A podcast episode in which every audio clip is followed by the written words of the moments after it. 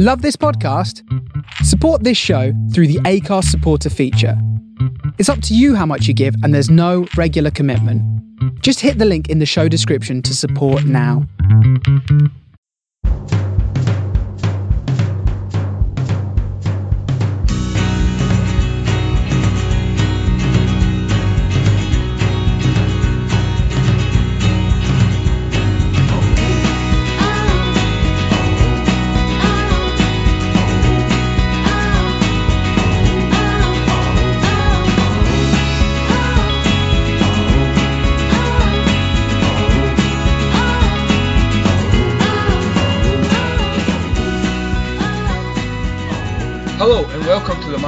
Weekend Review Show.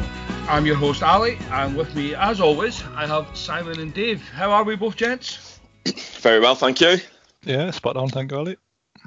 Well, this weekend was I'd say contest for worst game of the weekend. None of the results went the right way for any of the so-called top teams. It's like no one wants to win the league again this year.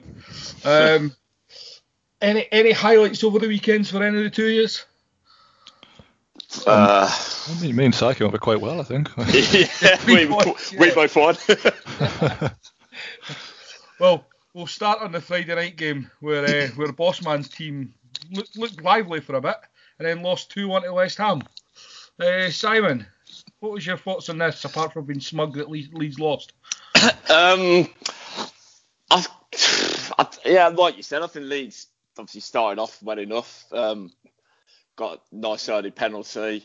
They got lucky with it being retaken. I mean, you know, the keeper, his back heel is 1 millimetre off the line. I suppose you'll say technically he is off the line, but I mean, I don't know what else they can do really, other than maybe stand behind the line before the penalty is taken to give you the chance to step forward and dive. But then from then on, I was quite impressed with West Ham, and I thought if they'd had a half-decent striker up front, basically anyone other than Sebastian Haller, I think they'd won it much more comfortably.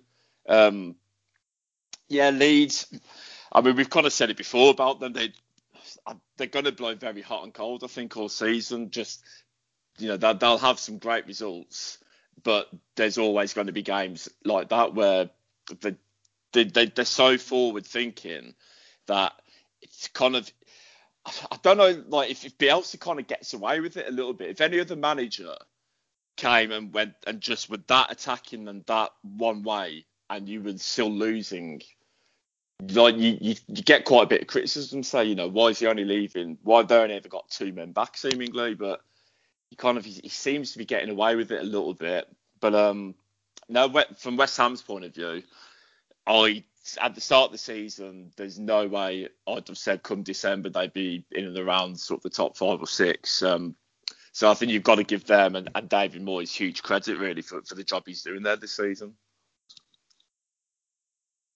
Yeah, Leeds are the proper epitome of a team who can hammer Man City and then get annihilated by Crystal Palace, you know, all in the same week.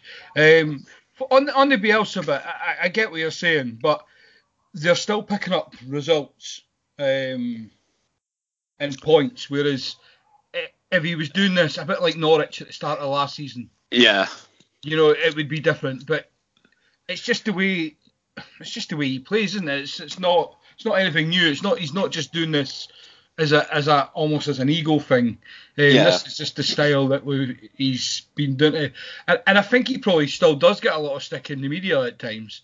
But so long as they're picking up points for me, I think, I mean, they had better defenders. As you say, like, it's effective because, you know, they've picked up a number of decent results.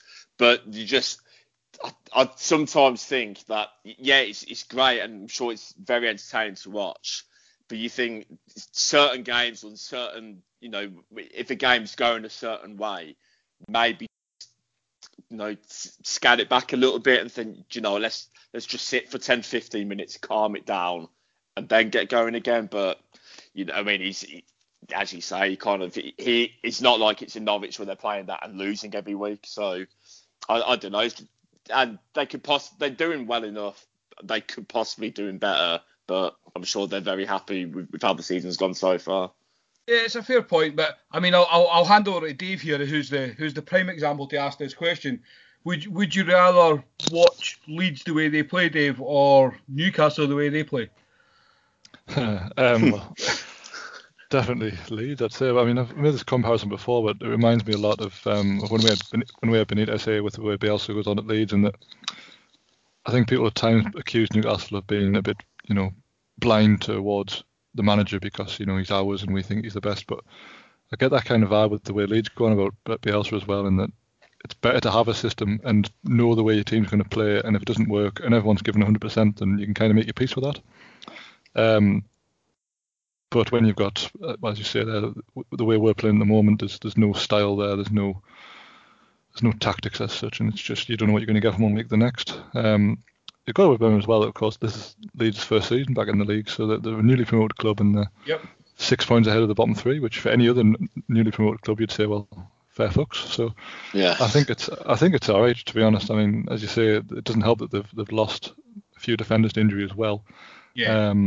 So I think they'll be happy to be above the bottom three. Anything beyond that, for me, would be a bonus.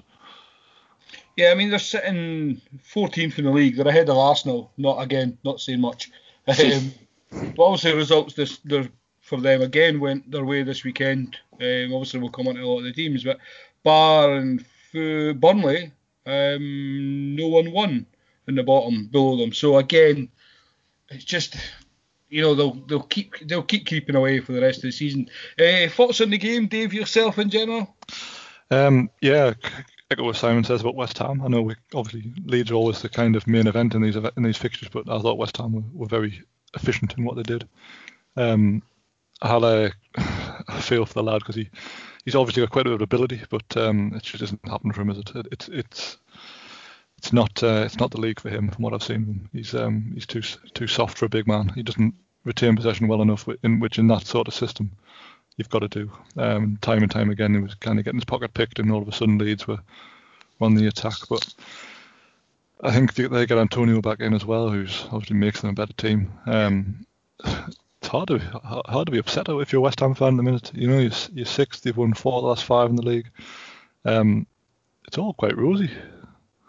Yeah, it's definitely looking good. I think the David Moyes COVID scare at the start of the season definitely kickstarted the league form for them. And it's just been fairly consistent ever since then, to be fair. I know we're joking about that, but that really was the kickstart. I think was that the second game in or third game in? Yeah, well, it didn't take them very long. Yeah. And they've been fairly consistent since. So yeah, not a solid win for that. So we'll move on to the early kickoff on the Saturday. And again, not another non-excitement game. Simon, I'll let you take this away. A 1-0 win for yourself, last-minute penalty against the very boring Wolves. Yeah, it was. It's a weird game to watch, really, and with the way the result went, when you think, 2 weeks before, we played really well and battered West Ham and come away with nothing. And then on Saturday, I thought we were in decent control of the game, but Wolves had the best chances in the game. Not that there was many, but they had a couple of really decent ones. We didn't really create too much. Again, as I said, I thought for the majority of the match, we were kind of on the front foot and looked fairly comfortable. Martinez made a couple of decent saves in the first half. And then about 10 minutes to go, I think he pulled off a brilliant save from a Dendonka volley. And it makes such a difference having just such a top keeper like that. And I said it at the time, and I still say now, I'm gobsmacked that Arsenal let him go because I think he's better than Leno. And I also kind of thought if he was available for 17 million, I was surprised that Chelsea didn't go for him considering they were playing Kepa at the time. But then obviously we go down to 10 men. The biggest thing I take from this game was the game of football wasn't allowed to break out because Mike Dean wanted it to be the Mike Dean show. I mean, There was 9 yellow cards and 2 red cards in the game, and I don't think there was a single bad challenge. Like, it was every single tackle. I don't know when the rule changed that you can't foul someone without being booked, which is seemingly what Dean seems to think it would be. You know, it's meant to be, it's a local derby. Okay, there's no fans in there, but it's still, you know, it's a local derby, and you kind of, you think referees should, can not just deploy a bit of common sense and, you know, manage the game a bit better instead of dishing out yellow cards left, right, and centre. Just, you know, a quiet word, say, you know, just calm me down a bit, lads. But once we went down to 10 men, I thought, you know, even though there's only sort of 5-6 minutes left, I was quite impressed that we didn't just sit back and think, okay, let's take the point. We did still put men forward. And then obviously that paid dividends. You know, McGinn, great bit of skill. Semedo, really clumsy challenge. And then the biggest shot then was to see Anwar El Ghazi stepping up to take the penalty. I was convinced that Grealish would have had it.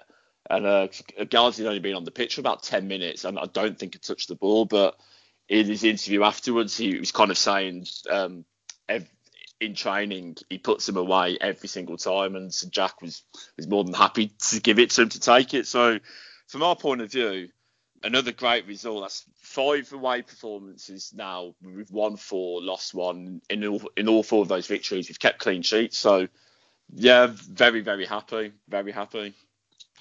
Yeah, no promising start. Dave, did you watch this game? I did. Obviously, Sai's got the inside track on this, but I was astounded by the save for Martinez on the Dendonca volley. I thought... Oh, yeah. From where it was when he connected with it, I thought it was a sure goal.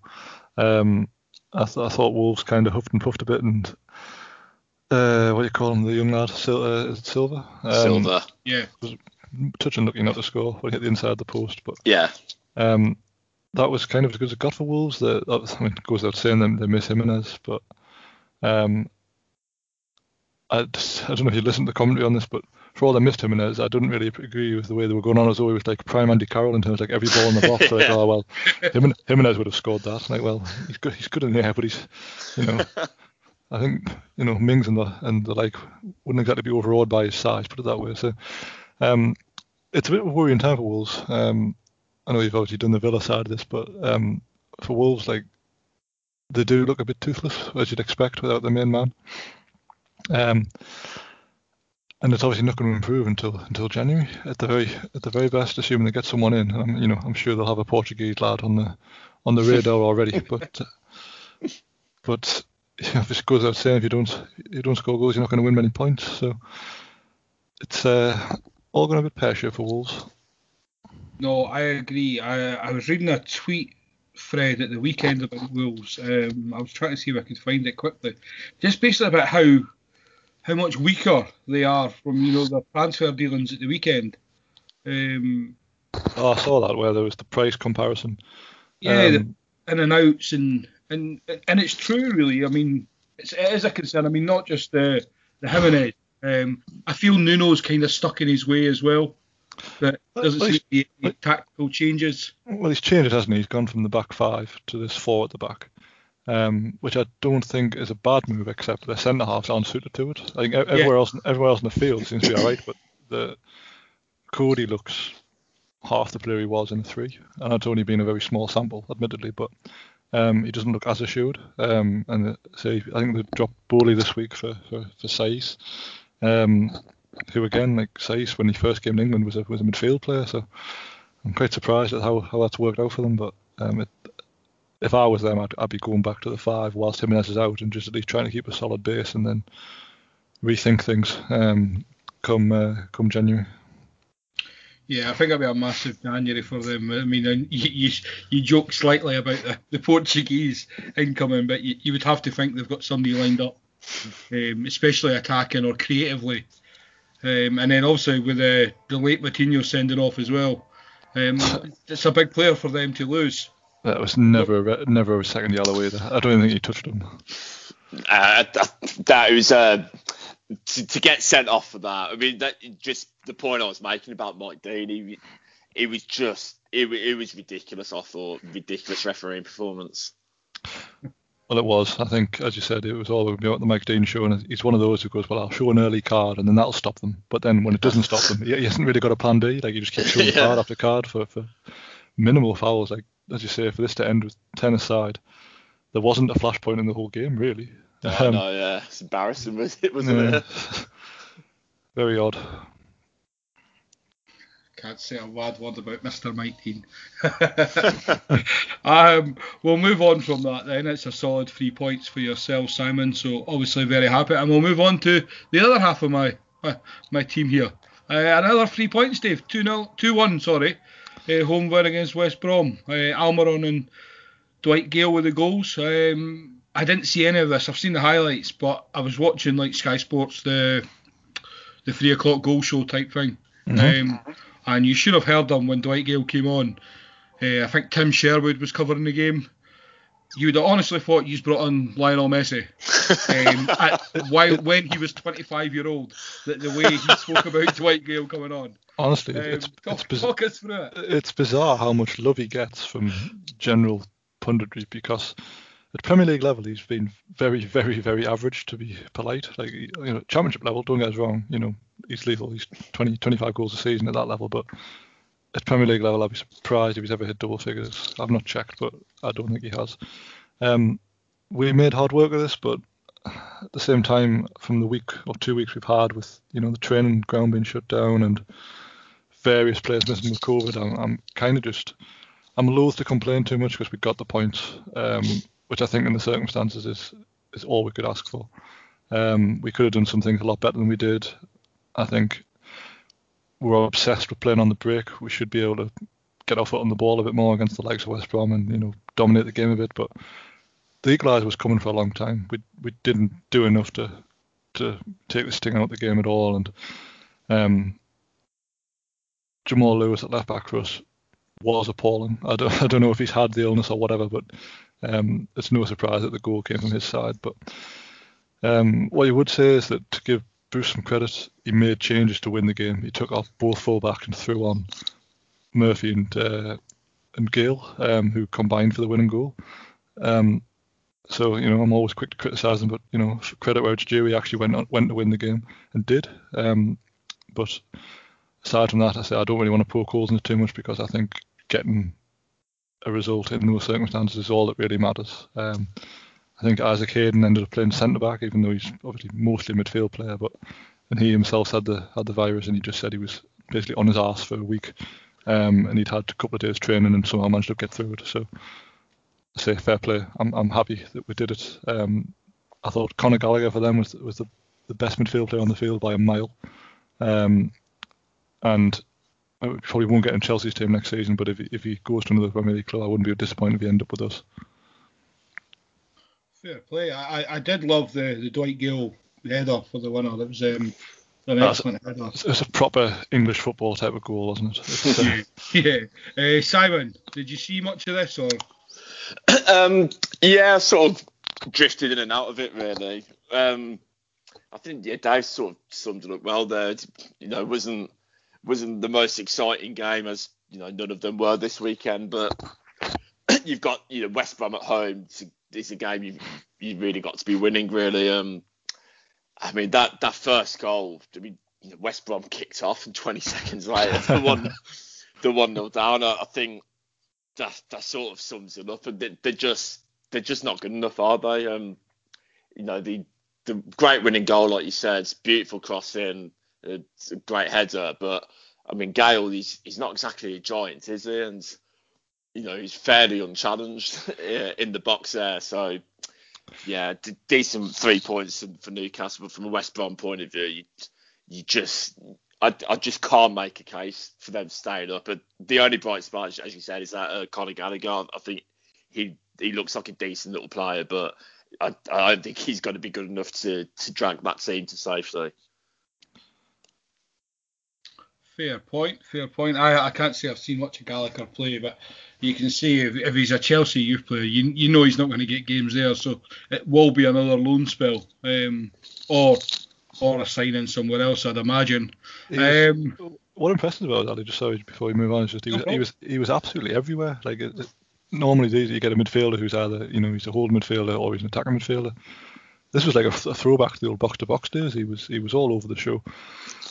And he was, as I say, certainly West Brom's best player, and say made a good case of being the best player on the field for the most part. He was very good, but again, I haven't seen loads of him, so maybe it's just we made him look good. But he caught my eye anyway.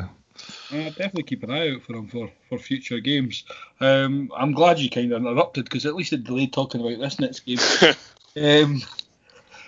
The Manchester derby, the highlight of footballing weekend. The two most attacking teams according to world football. 0-0. Do any of yous want to go into detail about the game? Not especially. I think the most exciting thing about it was Raheem Sterling's haircut. So that was interesting. But other than that, I literally, do you know, I can't actually. I only watched it last night, and I can't remember a single thing that happened in that game. I remember a dive from Sterling in the corner. Sounds about right. John Stones and Harry Maguire cuddling and Roy Keane losing his head. That's it. That's all I could tell you about the game.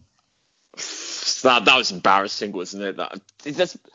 No one can tell me that that's a proper derby. Like, if there's no way after a Villa Blues game you'd see the players walking off the pitch hugging each other and still be trying to swing punches at each other. Like, a derby should not end with the coaching staff and the players, you know, basically giving each other love bites. It was ridiculous.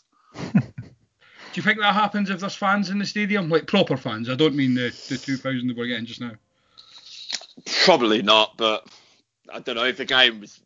The game that tepid, I suppose there's no need to get, you know, argumentative at the end of the game. You've all had a lovely stroll for 90 minutes and on you go. Are we making too big a deal of this? Is there anything wrong with what happened? Like, try to play devil's advocate here. I mean, don't get me wrong, I'd be fuming if Liverpool United and players are going off cuddling like that. But, I mean... Yeah, I mean, look, modern game. Yeah, I'm not saying that they should be, you know, throwing punches at each other or whatever. Obviously, that's, you know, that is extreme. But, you know, they're meant to be huge rivals. I don't like the fact that they're hugging each other, like, you know, and so lovingly as well. No, not in a derby game. I wouldn't want to see that. I'd be really annoyed if that was Villa. I'd be the same. If the time we had derby finish and our lads were going off cuddling their lads, I'd be just like, when you've just spent 90 minutes in the stand throwing bile at the other team, like, it's the last thing you want to see. But as you say, maybe it's down to the fans not being there. I think, and rightly or wrongly, I think footballers in general have kind of become closer over the last 6 months because they're kind of in it together, aren't they? They've got to be. Yeah. Yeah, no, that's fair. I think we'll move off, and as I say, there's not much to say. It was abysmal. I mean, Man United had the more shots, but all off target. I can't really remember a goalkeeper making a... There was that chance in the first half when Mahrez went through from De Bruyne's pass. I think De Gea saved it, and then De Bruyne blazed over the rebound. That was about as good as it got, I think. Oh, can we mention Martin Tyler's commentary? Oh, De Bruyne, De Gea. De Bruyne, De Gea. Derby. What was that? The other thing we didn't mention actually was the penalty for Man United that got overturned by VAR, and it was actually an efficient use of VAR for the first time in a long time. That's true. Fair enough. But that didn't really cause controversy, so it probably won't get mentioned. But yeah, I didn't even know about it, so there you go. No, there you go. Well. Right. Well, we'll move on to that, and we'll go to the last game of Saturday evening. And it wasn't a terrible game. Everton won, Chelsea 0. Chelsea were really kind of found out here, very toothless in attack. A penalty from Gylfi Sigurdsson wins the game here. Dave, I mean, thoughts on this? Well, my main takeaway from this is that I think last week we speculated what difference can a couple of thousand fans make in the ground, and this is evidence that it can actually make quite a big bit of difference, because I think there's a couple of results this weekend that wouldn't have happened had it not been for the fans in the stadium. I think this was good old-fashioned kind of underdog taking on one of the top three teams in the league, and getting that extra 10% out of the support in the stadium. Everton were nothing flash, really. They just all dug in and did their jobs. Chelsea were disappointing, as you say, but I think they missed Ziyech on the right. They didn't really have that creativity up front. Havertz was god awful for whatever reason. I don't know, but and Everton just kind of played on the break and got their goal from a penalty, which our mate Mendy, after last week when we speculated whether he was actually any good. And he, I don't know what you call that. It was senseless. There was absolutely no need for him to be anywhere near that situation, but there he was. So, that was my main take, is that I think without fans there, that probably wouldn't be an Everton win. No, that's a fair point, Matt. I mean, you're right with takeaways from there. That and how many times Chelsea crossed the ball in this game. Simon, anything else? I mean, to be honest, I didn't actually watch this game. I've only just seen the highlights. But I think Dave made that's a great point about the fans, and there's a game that was played earlier on today, which I think you were alluding to with the fact of fans being there. I think it does make a difference, and I'd agree. If there's no fans there, you'd probably fancy Chelsea to sit there to get the 3 points there. It's interesting you say about Havertz. I don't think he has really settled in at all well there. Do you think that he's a player that maybe just needs a bit more time, or is it? I mean, I'll be honest, I've never really seen too much of him before. Obviously heard decent things about him, but when I've seen him for Chelsea, I don't think he would get in my first 11 if I was picking one for Chelsea. I think, like the rest of the country, I kind of watched the Bundesliga for 3 weeks in May, whenever it was, and immediately I watched Leverkusen and thought, this guy can play. He is, however, quite young, and to come to the Premier League and hit the ground running is another story. I don't really know what his best position is, because he doesn't strike me as a wide player. I think Leverkusen played him as a false nine almost. And I don't know if he'll do that at Chelsea, because they've got obviously Abraham and Giroud and whoever else. But we talked about Verne last week as well. He always had another blank. And I think I read it's 7 games in a row without him scoring now, which is pretty much unheard of for him, the way his career has gone so far. But the pair of them haven't hit the ground running, as certainly with Verne we thought he might. But there's obviously class there. It's just going to take a bit of time to find it. Yeah, I mean, I'll go back to what I said about Chelsea at the start of the season, and it's I don't mean it to be as a negative as it sounds, like for Ryan and any Chelsea fans listening. You feel the way they've bought their players. It's just a case of, oh, he's available, he's good, let's buy him, and there was no real plan of like how players are going to fit, how they're going to integrate with each other, and they've just. It doesn't seem like from the players where they played in previous teams and previous positions, there doesn't seem to be any. It's like trying to fit the whole square peg into a round hole type scenario, and that's what it feels like for me, Chelsea. It's just the case of, oh, this good player's available, let's just buy him because we can, and there doesn't seem to be any plan there. Like Werner, as you say, Dave, has never had this barren spell, and he doesn't seem to be playing bad when I'm watching him. Everything seems to be there, but it's like he's trying to do it all on his own. The fact that Giroud and Tammy keep changing, Havertz doesn't seem to be playing his usual role. Ziyech has been in and out through, I assume it's injuries. Mason Mount still seems to be like integral to everything they do. I just don't know. I just feel like there's no. I mean, they have a PE teacher as a manager, I guess. You can't expect too much.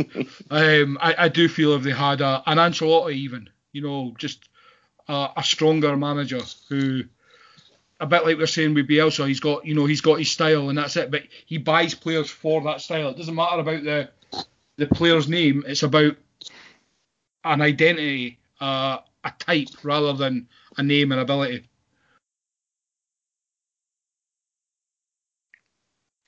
No, I think you might be. I mean, I guess we'll never know, but I don't think Lampard's done a bad job. In all honesty, I know he's not flavour of the month by any means, but as I've said before, I think he did well to keep them where they were, considering they lost who was largely regarded as their best player in Hazard. And obviously this year there'll be a lot more scrutiny on him because he spent a fortune on, you know, genuinely world-class players who should improve them. But this was a bad day for them in general. It didn't really ever look like scoring. Whether that's down to the manager and the tactics or not, I'm not that sure, because, you know, they've played this way all season and generally done quite well, but for whatever reason it didn't work for them on the night. I will say Reece James looks a real talent at right back. Yeah, I enjoyed him versus Richarlison, where after about half an hour Richarlison gave up trying to run past him and just and just got embroiled in various bits of scrapping, really. But yeah, no, I think I like your point, which I hadn't really considered like too much about Everton fans, but they're the type of fan base who really get behind the team, and especially the way obviously the first half went and gave them something to hold on to. That was it. They just encouraged those players for the rest of the game. I think what I'm hoping we'll find is that the fans who are going to the ground now are your actual hardcore fans. So taking, you know, Newcastle as an example, people say, oh, Newcastle got the best fans in the world. You know, our away fans are fantastic because they actually want to be there, and there's, you know, 5,000 to 6,000 absolute hardcore fans who will sing their hearts out for the whole time they're there and afterwards, regardless of the result. Our home ground's been like a morgue for 10 years now. And it's endemic with the way football's gone, and that the crowd is full of family days out and, you know, stag do's and whatever else, and that's absolutely fine because it's, you know, it's a game for everybody, but it doesn't necessarily make for a good atmosphere. And, you know, part of it's down to there's no singing section anymore and all this kind of stuff. But what we're seeing now is that you've got fans in the ground who want to be there because they love supporting their team and not because the husband's gone, or because it gets the kids out of the house, this kind of thing, which I certainly see at St James's quite a lot. So what you'll probably find is that those 2,000 that are in there will make a hell of a lot of rackets, because that's probably all that's actually normally singing anyway. Oh yeah, that's a great point. And I think every team, like Simon and myself, can attest to that. There's certain parts of the ground, especially at Anfield, that it's just terrible. The cop mainly. Don't let any Liverpool fan fool you that the cop's this amazing stand to be in. That's where a lot of the older fans are now, who have had their season ticket for 40 years, and of course they're entitled to still be there. They support the club, but obviously it's now the case of it's the day out, and they're sitting there and just they want to sit and enjoy the game because that's what they've always done. We will move on to today's games, and we'll say it again, Sheffield United, are they going to get more than 1 point this season? A 3-0 home win to Southampton, with goals from Che Adams, Stuart Armstrong and a homeless 85-year-old looking Nathan Redmond. He's Simon, had the roughest pit round.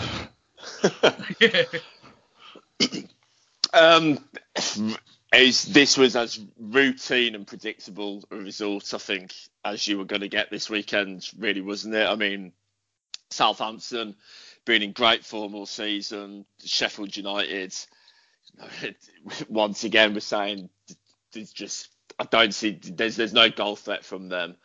But what seems to have really crept into their game this season, which wasn't there last year, it's like some of the goals they conceded are such bad goals to give away. I mean, the first goal in the game can be so crucial and important. And you look at that first one today. I mean, it's a decent ball into the box initially from Ward-Prowse, but it looks like, you know, the keeper's going to come and claim it, whether he hasn't shouted or Jagielka hasn't heard.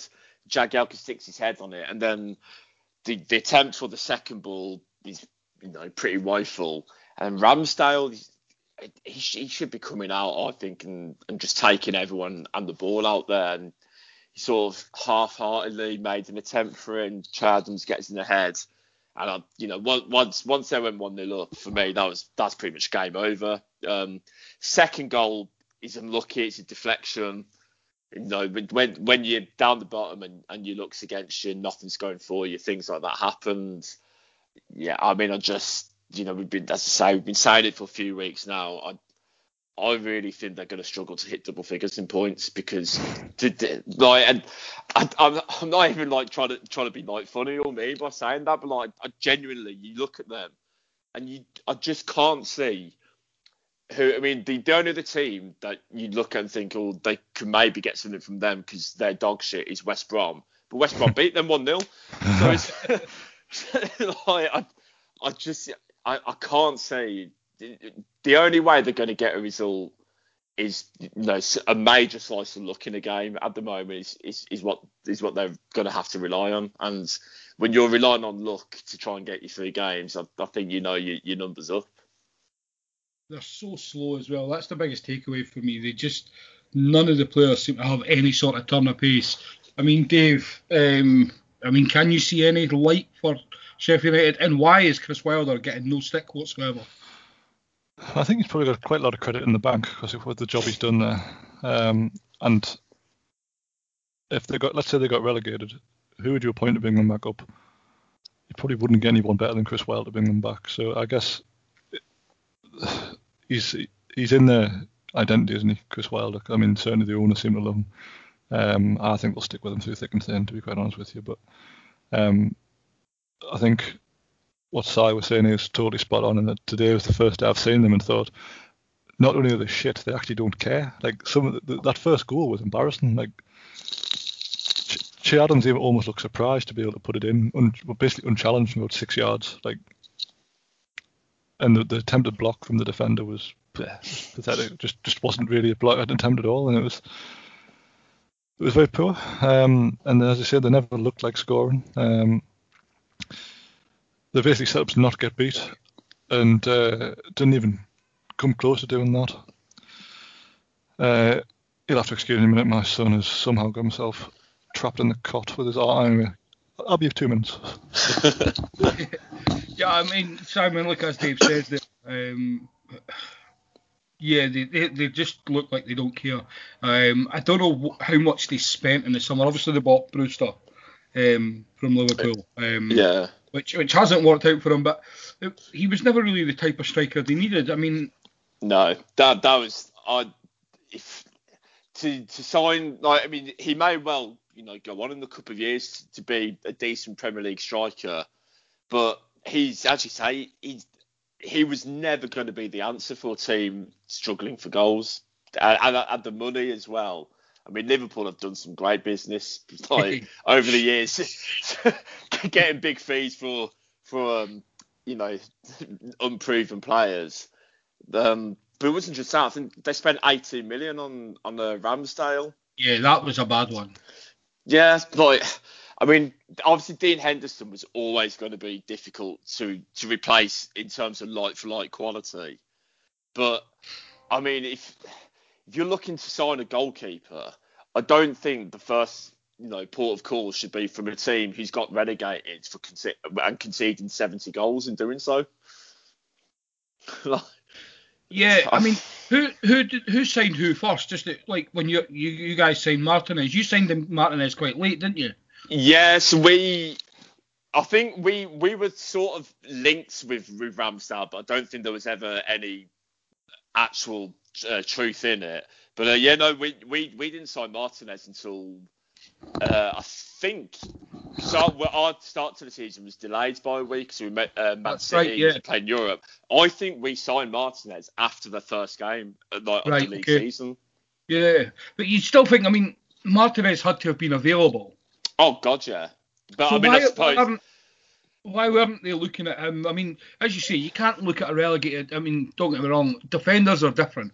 You can look at a defender because it's not one man's fault, but if you've got a goalkeeper who concedes that many goals, doesn't matter how bad the defence is, there still has to be a red flag there that you should be considering.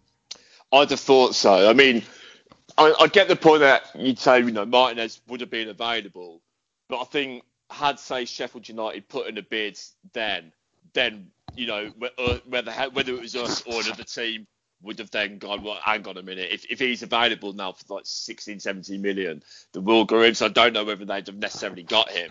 But I think the point does stand, though, that Ramsdale was, I mean, clearly, as it's been shown, but even at the time, I thought 18 million is a lot for a not particularly good goalkeeper. Yeah. I mean, there's much to add on this. I mean, I think we all agree that Sheffield United are doomed. Well, not doomed, because obviously we're still early on. We can't see a way out, shall we say. Yeah, and Southampton, again, they just keep marching on and doing what they're doing, aren't they? Yeah, Southampton are...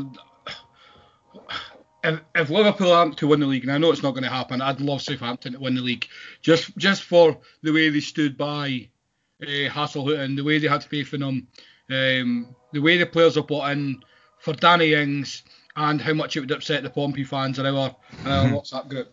It would just properly make my day.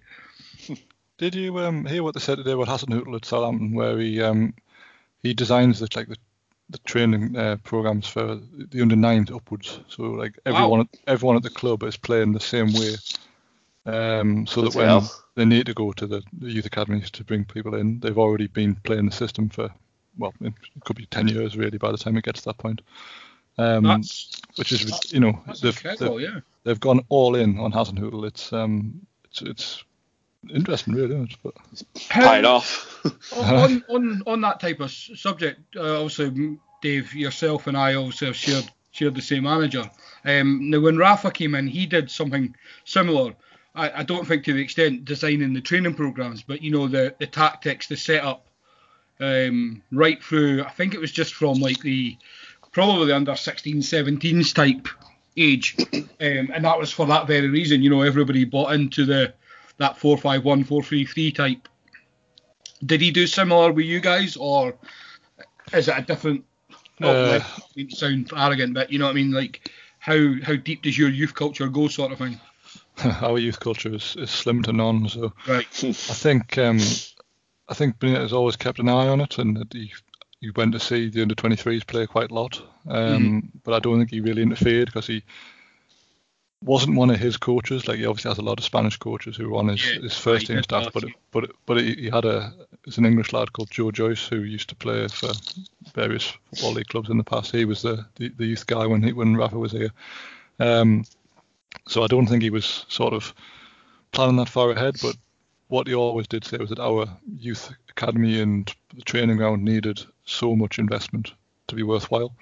And obviously that's never happened, so I don't know why he just thought, well, there's no point, because he probably wouldn't have been allowed to have the coach he wanted anyway to do it, so he probably didn't think it was a battle worth fighting, because he was fighting that many battles when he was here.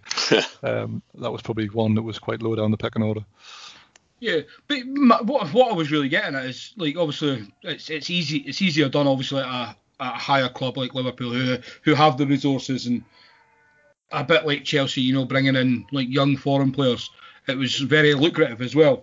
But I do wonder how, like, the way, as you say, that Ralph's done that at Southampton, how much better it would be for a smaller club like Southampton, who can then bring players in and bring players through, and, you know, really investing into the youth.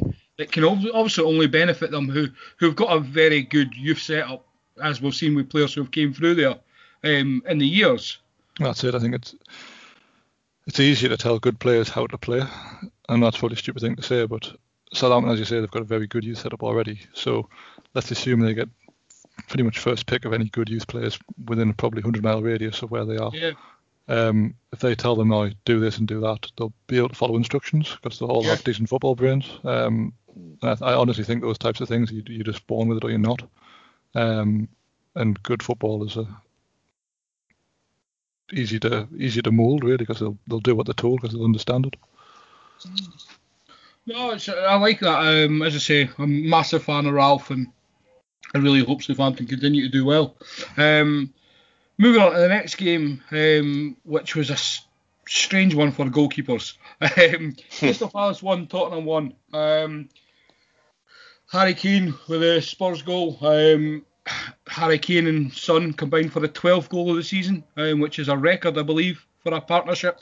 in the league, which is quite impressive considering we're so short into the game. And who? My mind's gone blank. Who got equaliser for Crystal Palace now? Schlupp. Both goals from goalkeeper mistakes. But the Crystal Palace goalkeeper made two or three really good saves in this game. Dave, now that we're back from the child exploits, what was your thoughts on this one? Well, this is the only game I was thinking about where the fans made a huge difference. I know they didn't get the win, but in the second half in particular, Palace got right on top and the fans were pretty boisterous in towards, almost willing the ball over the line. It has a series of corners and free kicks in the second half, which eventually led to the equaliser, which had been coming. And I just think, again, like without the fans being there, this would have petered out and be a 1-0 Spurs win. I think Tottenham were very leggy, very poor. They just couldn't. They didn't want to keep hold of the ball, and they got nowhere near playing on the counter attack. They just kept giving it back to Palace over and over again, and eventually the pressure told. Mourinho kind of likes the situations where other teams just keep pumping the ball in the box, and he's got his Dier and Alderweireld and Højbjerg all there just to get rid of it. But I say Palace are quite strong physically. Benteke Frawley has lost a bit of his goal scoring touch from years ago. He's still a big man to try and defend, and he obviously put the shit up a bit. And for all Lloris got the blame for the equaliser, it came fizzing across the box through about 10 bodies. And all right, maybe could have kept hold of it, but it wasn't anywhere near as big an error as the Spurs goal. Yeah, I'll give you that one. My biggest complaint why I blame Lloris is just because it's a consistent for Lloris. I feel he makes quite a lot of mistakes. He seems to get away with them. He's a much higher ranked keeper than I believe he should be. Eleven made a good point in Punditry where he said Lloris is brilliant, but he doesn't. He's glued to his line. Like, he doesn't come out and command the situation at all. And I guess he's kind of right, because if he makes his mind up early on, he's going to come and deal with that. He concedes. Well, exactly. It might have been a different outcome, but yeah. I think he was in a no-win situation there, because the quality of the ball is great. And if the defender's not getting the first touch on that to clear it, then he's in bother. And that was pretty much what happened. No, it's fair. I knew this is the game you'd be talking about when you mentioned the fans, because I've put down for the away fans that I've seen at Anfield, Crystal Palace are by far the best fans I've ever seen. They're so loud, so passionate. Not that fans aren't passionate, but just for loudness, they're incredible. So, as you mentioned, Dave, if you can get in those 2,000 you're getting, if you're getting even half of those away support, how loud that's going to be and how much of an effect that's going to have on the team. Simon, thoughts on this and how impressive are Harry Kane and his son as a partnership? On the game and the point with the fans, it's not only the Crystal Palace away fans. I've been to Sellers Park to see Villa play away there, and their home. It's one of the few times I've been to an away game where I've been like really, really impressed with the home support. Like the Palace fans, as you say, they do make a hell of a lot of noise. And obviously being able to have, even though it was only a couple of thousand in there, clearly did make a difference. Kane and Son, it's ridiculous. I think, you said that's the 12th time they've combined for goal this season. I'm sure I read or heard something the other day that the overall Premier League record, I think, is for combination is Lampard and Drogba with, I think, 36. And so if Kane and Son, they're on like 12 from this season, but I think altogether, they're on to like 20 odds. So, when you think how close they are to that overall combination record, it's quite impressive. But it's the way that sort of Tottenham have set up this season with Kane maybe playing a bit deeper. Like, I was chatting with a mate yesterday about that, actually, we're talking about Tottenham. We're saying you can look at it as maybe like a 4-3-3 or whatever, but Kane isn't really playing as a forward player. He's almost playing like a number 10, and it's like Son and Bergwijn or Moura, whoever it is out there, are the two more forward advanced players. Obviously, then the games have the Crystal Palace keeper. Once that error aside from the Kane goal, and even then, it is an error, but it's one of those. The ball has swerved quite a bit, and he's planted. He's got all his weight going one way. Then once it swerves, you just can't get across. But bloody hell, he didn't half make up for it with some of those saves in that second half. The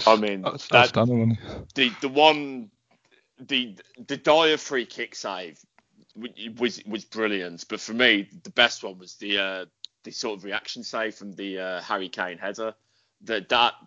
Something like that is priceless, isn't it? Yeah, the one from Ndombele in the first half. As well. Yeah, that was because it was so close distance as well. I just love those reaction saves more than any other one. I guess we go on to a drop. Obviously, a great point for Palace. Drop point from Spurs, who'll be, I'd imagine they'll be fairly disappointed here. Jose will especially with all the other results that's happened. This weekend. I don't know really what much more to add to this. Crystal Palace are kind of just plodding away, aren't they? 11th in the table, probably where you expect them. They are going to be that mid-table team, probably when they get to 40 points, not get another point for the rest of the season. It's just what Palace do. Yeah, that's it. No one ever knows how they get to 40 points, they just do. Right, we'll move on from that one to we'll go to the Arsenal-Burnley game. Do you know what? Fulham won, Liverpool won. Liverpool very lucky to get a point out of this game. I thought Fulham were very good, or Liverpool were terrible. I'm not quite sure. Bobby Reid with the opener, and a Mo Salah very fortunate penalty strike to equalise. But injuries, pathetic, lacklustre. That's about all I can really say. It just shocking. But Dave, put me out in misery. Just shoot me now. Oh man, it's not bad. You didn't play well, but you still got away with a point. You probably didn't really deserve a point, but you got it. From second half, I think Fulham kind of blew themselves out in that first half. They were never going to be able to sustain that level of pressure for an entire half. So I think they probably did the right thing in trying to soak it up, and they very nearly got there in the end, playing on the break. But again, the fans I think made a huge difference here. I think, considering Fulham are the neutralist club in the world, they found the 2,000 Fulham fans, and they were very, they were very useful, very good, and Fulham came absolutely flying out the traps, and they deserved their lead. Probably could have been more. What do you think about the penalty that was? But VAR desperately tried to give, but no one in the stadium seemed to think it was. Yeah, I guess it's more a concern. Why? You mentioned earlier about the sensible use of VAR. It was good to see the referee kind of not buckle here under that. Because for me, Fabinho won the ball clearly. There's still you've got some idiots. Still trying to get frame by frame of a point where Fabinho looks to take the standing foot away, and even Graeme Souness in the studio was trying to tell everybody it was a penalty. So I'm not quite sure what was going on, but I thought he won the ball perfect. But it only seemed to spur Fulham on after that. He kind of went to another gear, it seemed. I thought it was a nailed-on penalty myself. Of course you did. He takes his foot before he gets the ball. I was really surprised that when you see some of the penalties that have been given this season, I was shocked that wasn't given. The thing is, I'm guessing back in the Stockley Park, wherever it is, they must have had that slowed down so much to see that he hasn't played the ball enough to say, I think you need to review this. So I think it probably was by the letter of the law, but I didn't think it was a clear and obvious error, and that's probably why he hasn't overturned it. But no one seemed to think it was a penalty. I didn't even notice any Fulham. No one played for that at all. On penalties, I know with the law changing that ours was a penalty, but I hate the handball law if that's a penalty. I know. Yeah. That's big for us, but I just can't. I think as soon as you jump in the wall and hit your hand, like, there's actually no reason for his hand to be there. I think that's pretty much what it comes down to. Like, but I get that logic, but where is his hand meant to go? You can't jump just with your hands at your side either. It's just looks. Back when I was a lad, when you were in the wall, you used to link arms to make it so it remained a solid unit. So that with that handball though, it's the inconsistency. I mean, to give a handball for that. And we didn't mention it when just briefly doing the Villa Wolves game. I thought we should have had a penalty in the first half. Roman Saïd hits his elbow. He's looked sad, it's not given. And for me, that is much more of a deliberate action than what the Fulham players today. His arms come up, but I don't think his arm was really sticking that far away from his body. It seemed quite tight into it. I thought it was a really, really soft penalty to give that. I need to listen to Adam. And any time the ball touches a hand, it's just an indirect free kick to the opposition team from wherever the ball is. That's it. It's interesting. Yeah. It'd be worth a trial, I think. Right, they do it. Silly sport because nobody actually watches it apart from the Olympics. But it happens in hockey. You know, if it accidentally hits the foot, doesn't matter if it's an accident, deliberate. It's just a free hit. Basically, from where it is, it's the only way. It's the only law change that, in my head, can make sense how we can get the handball law fair and consistent. I think as long as you leave, penalties for deliberate handball, that kind of thing, that's probably fair enough. But we don't want someone handball on the line and being given a free kick. So if a player dives or blocks it on the line with his hand, then it's a penalty regardless, even if it's accidentally, do it that. But it's I'm delighted that penalty went for us because it's the only way we would have scored tonight. Yeah, pretty much. Yeah, it's not a penalty for me. It just but the biggest concern for me is we finished with two 19-year-olds on the park, two centre midfielders playing centre half, and Divock Origi came on. that is my biggest concern. It's the thing, your squad is absolutely on its knees, isn't it? And I actually thought Minamino was very good when he came on, but agreed. But Curtis Jones again was brilliant. But excellent, to ask him to go again in 3 days against Tottenham, it's a big ask of a young lad. Against he's going to have Sissoko running through him. He's going to have Højbjerg slipping at him. I do wonder if Keita was left out for Wednesday. The fact that he didn't feature at all, because if he's injured. As much as I rate him and as much as I like him, they just need to cut their losses and sell because it then becomes... There's no point in being good if you're not available. Ox made the bench, which is always a bonus. But I genuinely am concerned for Wednesday.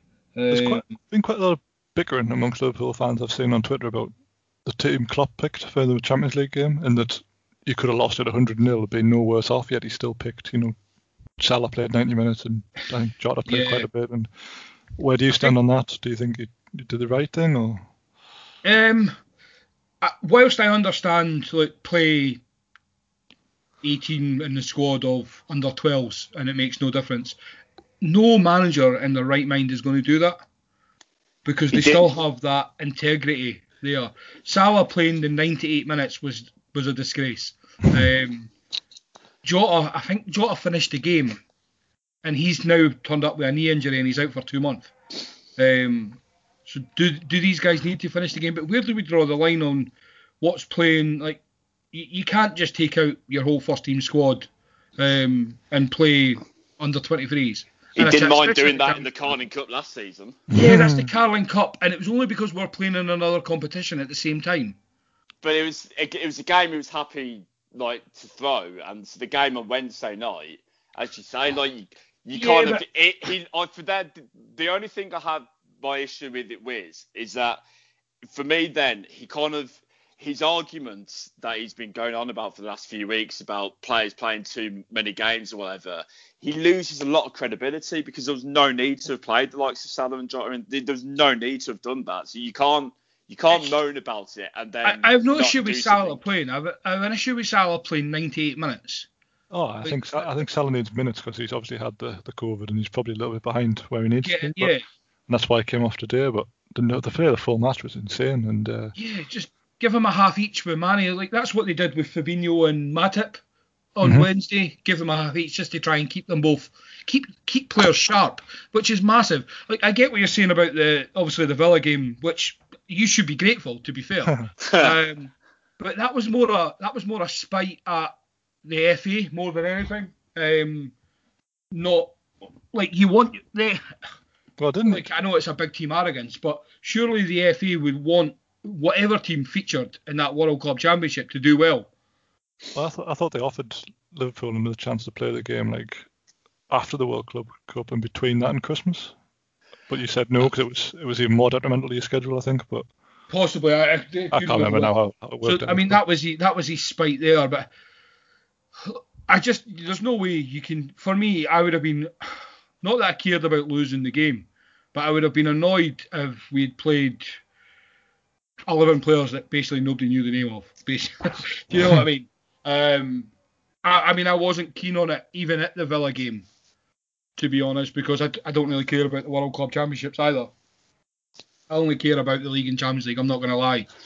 I think the only thing obviously was because of just of how the injuries have been like affecting you so far this season. Yeah. I just thought it was a real up, especially with games this week. Obviously, you've had games on the weekend, we've got midweek, and then next weekend. So knowing you've got 3 games in 7 days coming up. That was a real opportunity for me to, just rest the players. I'd be more concerned at finding out why the injuries are happening. Yeah. Because they're all very similar injuries as well, which seems to be. There's no doubt that it's just due to workload. But as we said, you were kind of lucky last year you didn't get any. And I think there was always going to be a time that they were going to happen. And it's unfortunate they've all happened at once. But there's nothing to say that a workload would be just like one season. Turns out the limit for these players is like a season and a half. Yeah. So we just need to scrape by till January now.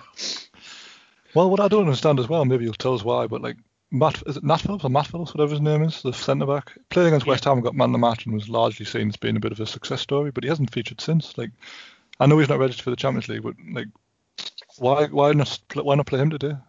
I don't understand why. He could play that West Ham game and you didn't have many other options, but he didn't do badly. So why is he being brushed aside? I think it's just because the first two choices were Matip and Fabinho, obviously after. And for as far as the change went, I think it was just purely to not make. Well, the change made sense. I mean, I know if Matip was injured, but he must have thought we're going to have a lot of the ball here. Let's just have it. Try and make two. I don't really have a problem with that, but I just can't believe he's not. You've got this player who you're very short at centre back. You're playing one of the worst teams in the league, and he's not good enough to play that game. So when do you play him? Like, what's the point? I know he's only there as a sort of an extra. No, I agree. Option, the fact that you can't play him, but you can play Nico Williams is the biggest conundrum for me ever. But. Pardon me, but we shall move off with my okay. Arsenal 0, Burnley 1. Aubameyang scored from open play, and Granit Xhaka hates Arsenal more than Spurs fans do. That's my takeaway. I watched this game for nearly the full game, barring doing the dishes, and all I could take from this is Burnley are more attacking than Arsenal. Arsenal are atrocious. Arteta, I'm not one for saying managers should get sacked, but I don't know what Arteta's doing. And Granit Xhaka, like Arsenal fans must really hate him now. There can't be any way back for him again. Simon, you take this one away. Well, I think you basically summed it up perfectly. I genuinely, even going into this game, knowing that Burnley don't really offer anything. I honestly thought Burnley will win the game. The first half, I did. I'm not saying this like to try and be funny or anything. I actually fell asleep for about 15 minutes in the first half, and like I was lying on my sofa. I've got the radiator on. Maybe I was too warm and just set me up. And like I woke up and I was like, you know, what's going on? But just Granit Xhaka. I mean, I think, Dave, you said it last week. He's just a disaster. Mm-hmm. I think what's happened with him getting sent off is what I said after Pepe got sent off against Leeds. Arteta should be grateful that he doesn't have to play him for the next 3 games because he's just a complete waste of space. He's old enough now and experienced enough. Why is he getting involved in a situation like that? And then I've got to a stage now where I feel sorry for Arteta because he's been plunged into that job and he was nowhere near ready to take that job on because it's such a big rebuild that needs to go on, I think, with that squad. I mean, well, they're now they 15th. 15th, yeah. I would, if they manage to finish in the top 10 or 10th, I think it would be a miracle based on what I've seen so far this season because they just there's just nothing there. They offer absolutely nothing going forward. And once again, Arteta come out and like was trying to say up until the red card that they were dominant, they were in complete control, they were creating chances. I don't remember them creating. I think they put in. I read something like it was 25 or 26 crosses, which was, you know, exactly what they did against Tottenham. They didn't get a single chance from that game last week. Why they thought that would work today. Putting crosses in to against a team with Tarkowski and Ben Mee in the centre of defence. So what they don't want little players running in around them and balls being slid through the middle. All they want is for the opposition to go out wide and whip balls in, and they're like, thank you very much, Christmas come early. We'll head these away all day long because Aubameyang isn't going to threaten us in the air. I mean, mind you, having said that, we saw how deadly he can be in the air with Burnley's goal. As you say, like you don't want to be, you know, going around saying, oh, this manager needs to go, this manager needs to go. But I'd be, unless there's a massive turnaround or they do something in January, I'd be amazed if he lasts out this season because there's no way that the hierarchy of that club can be looking at what's going on and thinking it's acceptable. 4 defeats at home on the trot to Leicester, Villa, Wolves, and now Burnley. And, you know, okay, Leicester are a decent team. Like, you know, traditionally, you look at that and go, okay, that's a tough fixture. But Arsenal, you know, should be looking at home games to Villa, Wolves and Burnley and thinking there's a minimum 7 points there from those 3 games. Really, really worrying times. Yeah, Dave, much more you can add to this game? No, I mean, it's just, it is odd seeing Arsenal struggling so badly, but I think for all that they're not good, they are they should be better than 15th. I think for all Arteta needs to rebuild this team, he also should have them higher than 15th in the league. I don't think that's really up for debate. But again, I'm biased. But if I was in charge of Arsenal, you'd be saying, right, let's go and get Rafa Benitez and just make this team functional, and then we'll rebuild it. Because they need a manager who actually has, you know, the experience of setting up a team sensibly. No. Big Sam. I'm not even sure Big Sam would touch these fuckers because, like, none of them would be willing to do what he wants them to do. Like, they're just idiots. It's just like, it's so poor. I only watched this game about 5 minutes because I was watching the other game as we agreed, and Chris Wood had a free header in about 8 yards out, which he put wide. And I think, how on earth if you get yourself into this situation? Like, it's absolutely insane. And the red card, like, had just been booked literally 2 minutes before it for something stupid. And then he got involved in this. Like, It was like he just didn't want to be there. You spoke about Southampton, Sheffield United earlier, Dave, about players just not caring, not wanting to be there. I honestly feel that's what Xhaka had to have felt at that time, because nothing happened, or nothing that I seen that was so obvious to react the way he did. Well, the joke's on you, Ali, because he gets Christmas off, so... Very true. Yes, okay. But so do I. Just not as well paid as he does. Yeah, well, I mean, their next game is Southampton at home, and I think Southampton going that as favourites, and I think that's the biggest indictment of where they are, is that Southampton will go there as the away team, and I'd kind of be surprised if they don't win, because Southampton play on the break. Arsenal do what they always do, and they'll have loads of the ball, and they'll come out playing and just get picked off. Yep. Romero will win that ball back, and then the possession will turn over, and Walcott will probably score against his old club, and we'll all have a jolly good laugh about it, and that'll be the end of that. And so will we. Well, probably, yes. And then they've got Everton away, and they've got Chelsea at home on Boxing Day.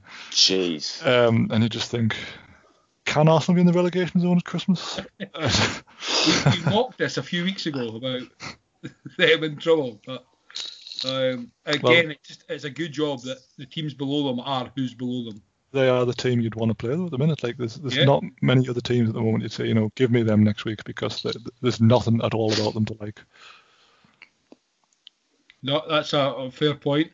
I think we'll move on, because I know we won't get much praise for Burnley out of Dave. So we'll move on to the game you watched, Dave. And a 3-0 Leicester win. Now, the only thing I've seen out of this is Maddison's goal. The left foot one, which was lovely. Maddison with 2, Vardy with 1. Vardy involved in all goals. Talk us through it, Dave. Yeah, so this actually started out being quite an even game, and then what changed it was that Rodgers swapped over the fullbacks. So he put James Justin on the right, and Albrighton went to the left, and Dan Burn just couldn't handle James Justin, which is an odd scenario to find yourself in, but Justin was just running riot down the right, and obviously he got the assist for Vardy's goal. He should have really got the assist for the first goal as well, because it was a lovely ball in, which I think they've given the assist to Vardy, but it's one of those where like Vardy and the defender go for it at the same time, it just spins out to Maddison, who scores. Then, as you say, they got the third, which was a lovely goal for Maddison. Leicester played for like 10 minutes and scored 3 goals, and that was enough. They didn't really need to do much more than that. That killed the game. It's been a really good weekend for Leicester and Southampton, as you said earlier, but Leicester have found themselves, third now, a point off the top? Oh, yeah. Yeah. Remarkable, really, they've lost a third of their games, and yet a third. I don't know. when you think about it like that, it's crazy, isn't it? But Leicester have got a lot to like about them. I know you don't like the manager, and it's probably understandable. That's the only thing I don't like about them, though. But the way they play, the players they've got... Everyone's fit and firing. They are a top 6 team. They're absolutely streets ahead of Arsenal. Yes. And again, they've got Everton, Tottenham, Man United as their next 3. If they can come through those 3 with probably 5 or 6 points, I think they'll be pretty happy. I think they'll be pretty happy with that. And then we'll see what they're really made of. But It's good at what we were saying last week. Like Vardy had, it was something like by half time he had 11 touches, but he had a goal and 2 assists. Yeah. So it's like efficiency to the max, which is just what Leicester are. I think the most important thing for Leicester is starting to look to that Vardy replacement. We mentioned it last week that they've tried, but they really need to find a 25-year-old Jamie Vardy somewhere. And start integrating him in. Not necessarily, obviously, taking Vardy out, because that's ridiculous. But having him there and thereabout. I mean, Simon, much more to add to this, because like me, I think you didn't see this game. No, I didn't. No, I was suffering with the Arsenal burn. I've literally, just as you were talking there, I'm just pulling the little highlights on my phone. Yeah, lovely goal from Maddison. Leicester. Kind of, they're obviously clearly a very good team. You kind of, as you say, sort of some of the games that they've lost at home as well. They've lost at home to West Ham, us, and Fulham. and they'll probably be kicking themselves a bit, really, because you know their games are certainly at home. They you know really should have been getting. They'd be looking to get 9 points from those three fixtures. So I think there'll be an element of probably frustration looking back at this. You know, maybe not frustration looking back at the start of the season as a whole, because you know they're thirds, but you know with a few less sloppy displays, you know, they could be a few points clear at the top. So it's mad enough that they've been to be top. It's weird when you think of it like that, but that just routine sort of victory, I'm guessing, in the end. Brighton, I mean, how did Brighton actually play during the game? I say they started off quite well. They had a chance early on which Michael saved, but as soon as they went behind, they didn't ever look like going back into it. But when you concede three in about, it must be about 11 minutes or something, it was always going to be an uphill struggle for them. But I kind of feel like Brighton the same way I do about Leeds, in that they've got all the style, but just not getting the results every week. Obviously Leeds have got a few more points than Brighton, but there will come a time where people will probably think, you know, Brighton are in dire need of some points. Now, they're 2 points out the zone at the minute, but had Fulham held on today, would have been right in it. And as I think we've said this every week, really, there's going to come a time where we say, well, when do we stop saying Brighton have played well and just accept that if you're not getting the points, then it doesn't matter how well you've played. Yeah, that's fair point. Well, that's the end of the weekend's games, but we have some extra bonus content for you all, because the guys obviously aren't going to be doing the Thursday show till after all the midweek fixtures. We're going to go for a quick run round of all the games, and we'll get a quick prediction from us all. So Dave, we'll start with you. Wolves Chelsea are up first on Tuesday. Quick prediction. I think Chelsea will win. I think it'll be narrow, but I say Wolves are a bit toothless at the minute. Simon? I'll go along with that. Chelsea, them losing on the weekend, you'd expect them to bounce back, and you know, Wolves starting off in a goal threat at the moment, so I'd go maybe a 2-0 Chelsea there. Yeah, I'm going to be slightly different here. I'm going to go for a 0-0. I think Wolves can kind of just nullify the game, really. I just don't think Chelsea have got enough creative spark.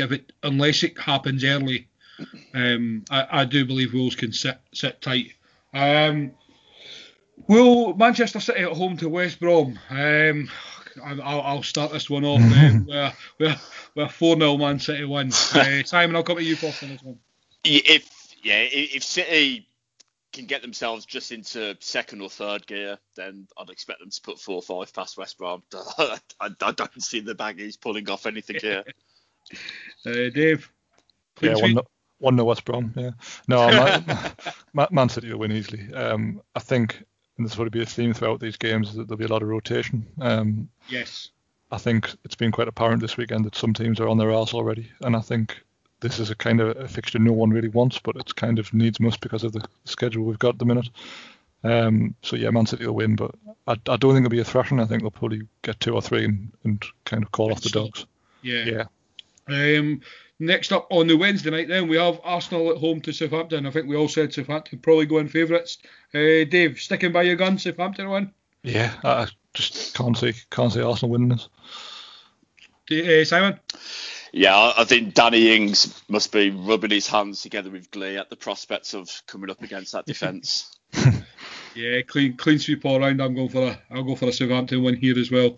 Just a disclaimer: nobody take these as your betting form. We can't be winners here. Dave, want to impress you then? Leeds at home to the mighty Newcastle United. Yeah, it's a bit of an odd one actually, because we don't really do well against teams who move the ball about a bit. Like obviously Brighton turned us over quite easily at St James's. So I'm a bit worried, but at the same time, I don't think it suits Leeds playing twice in a short period of time. They've got no defenders, and we're quite good at set pieces. So I think it'll be 1 each. Simon, this is probably the one game which I'm really struggling to predict how it will come, because I just don't know what Leeds are going to turn up. If they've got their shooting boots on, I think I'd probably back them to win. But if there's wasteful in front of goal, as they have been in recent weeks, I could see this being maybe a 0-0. I'm also going to go for a draw just because I don't want to upset Dave and I don't want to upset the boss. So I'm just going to sit nicely on the fence and say it'll be a nice... Let's go a 2-2 draw just so both teams get some enjoyment. Next up, we have Leicester at home to Everton. This is an interesting one. Simon? Yeah, I think this will be quite a good game. I'm going to go sit on the fence with a 2-2 draw on this one. I think it'll be an entertaining one. Interesting. Dave? I think Leicester will edge it just because Everton for all they've defended well against Chelsea with the four sort of centre-backs playing, I think Leicester would like that with their pace. Yeah, I think they've got a bit more about them than Chelsea, like creative-wise. Not just like Chelsea just kind of try to break them down with crosses. I'm going for a narrow Leicester win here as well. Plus I can't pick Everton to win. An interesting one up next, Fulham Brighton. Dave, I'm going to come at you first on this one.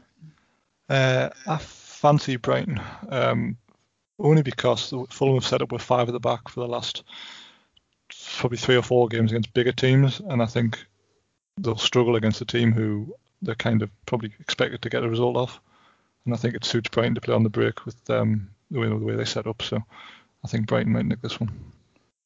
Simon? Yeah, I'd agree. I think Fulham will probably go into this like earmarking this is a real must-win game, so they'll probably come out a bit more, and I think they'll leave themselves exposed and a bit too open at the back. So yeah, I'll go for a Brighton win here. I'm going to go for a clean sweep with you guys on the basis pretty much what Dave said. I just can't see Fulham getting up for this game the way they did today, whereas Brighton have been a regular bright spark, just not getting the results. So obviously my team's drew with them both in the last few weeks, but Brighton's performance wasn't so much as a shock as Fulham's was. So yeah, and on to Liverpool. Liverpool at home is Spurs. I'm going to go first. Spurs are going to just sit back and try to look for the counter. Liverpool, I would say normally if we were away from home, Spurs were going to win this comfortably, but obviously we've got that record at Anfield, so I'm going to go with a 1-1 draw. I think maybe 0-0. I'm really not looking forward to this in the slightest because it'll be overhyped. And I think Mourinho will do what he does in these games, and he'll just sit basically a back six in there. And I think with your kind of legginess at the minute, I just cannot see you breaking them down. And they probably aren't that much fitter anyway, so I think it might just be a really dull draw. Yeah, Simon, draws all round, or are you picking somebody to pick it? I think it'll probably be a dull 0-0. If I was going to have to pick someone to win it, I'd actually go for Tottenham to nick it 1-0 in the classic Mourinho style. We're looking for a new guest. Up last on Wednesday night, West Ham at home to Palace. I'll jump straight in with a West Ham win. Simon? I'll go along with that West Ham win. And David? I think so. I think just with the Palace away from home are decent, to be honest, play well on the break, but West Ham are just in that good form at the minute, aren't they? So. Yeah. Right, Thursday night, second last game, Aston Villa at home to Burnley. Simon, we'll just come to you first and get out of the way. 3 points for Villa here. I was going to... Dave? yeah, Villa 6-0. I think Villa win. Yeah. But Burnley 2, Villa 1. Sean Dyche's masterclass here. And I just want Simon to feel pain on the podcast. I mean, have Burnley ever taken six away points in a week before? That can't have ever happened in the Premier League era, surely. There's always a first. And then last up, it's the battle of the United. Sheffield United v Man United. Can Sheffield United get off the 1 point mark, Dave? Man United like classic Brazil away from home, so I think Man United will win. Yeah, I think it'll be quite embarrassing for Sheffield United as well. Simon, clean sweep? Yeah, clean sweep. No chance for Sheffield United. Perfect. Right, I'm going to give you just one last chance and see who comes on top next weekend when we review this. As you know, obviously me, Tom, and Ross do a little mini bet every Saturday. So I'm going to give you a hypothetical £10 but you can only bet on three teams in the Premier League midweek. Pick your three teams for your coupon, and we'll see who comes closest. Simon, we'll go to you first. I know I haven't given you much time to prepare. Man City. Right. Southampton. And Villa.